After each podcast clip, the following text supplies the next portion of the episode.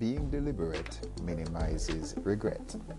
Lincoln here from Turn to Burn, FamilyFamily.com's transformational man cave. We support males to crush illiteracy and aspire to domestic excellence. One of the areas that we support males in addressing is financial management in our homes. We can have a number of approaches to our financial management. One is where we just wing it and we can just allow expenses and income to just happen to us. Or the other approach which is what we suggest is to project what your income what your expenses are expected to be for the coming year. You can even break this down into excuse me into a three month process where every three months you do uh, what we call a cash flow which is simply a, a way of documenting your income and your expenses over a specific period of time or duration of time that you expect. So, for example, if you are doing a cash flow projection from January to March, you would say between every, each month, January, I expect to earn $5,000 a month, and in January, I expect to uh, pay for my rent or my mortgage. I expect to pay a certain amount of money for groceries. And you look at that over January, February, March. You project that, and you can do this for the entire year. The first step is really to look at your recurrent expenses. What are the expenses and income that you generally would get consistently throughout the period of time? Then you could also look at what are the emergency you can project emergencies that could come up.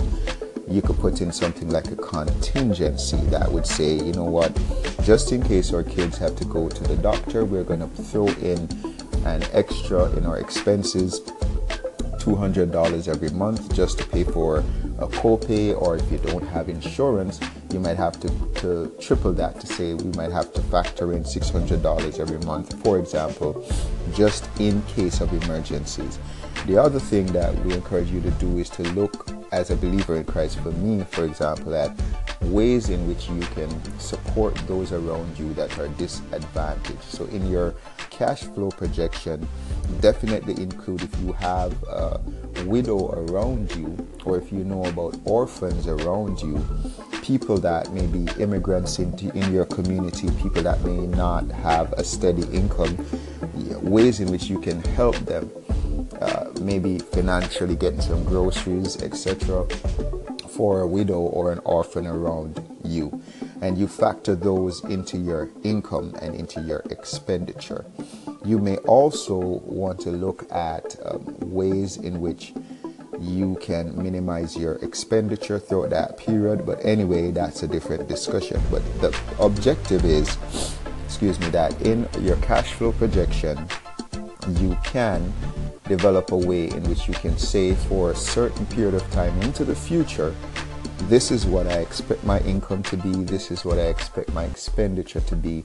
You can factor in your vacation, you can factor in uh, servicing the car, you can factor in various income and expenditure that you expect in the future. If you don't do this, then you can end up not being able to take care of the financial outcomes that you expect in the coming period of time, and you may have to forego a family vacation. You may end up having a situation where you get a medical bill or a, an, a, a medical emergency that you cannot afford to finance.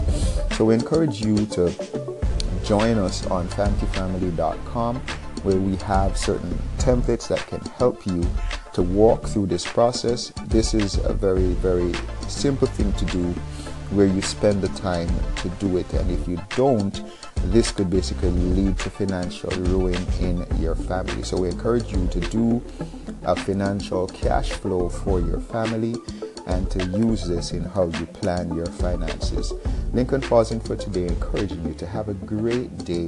Why rob God in this world of you? And until next time be nuclear.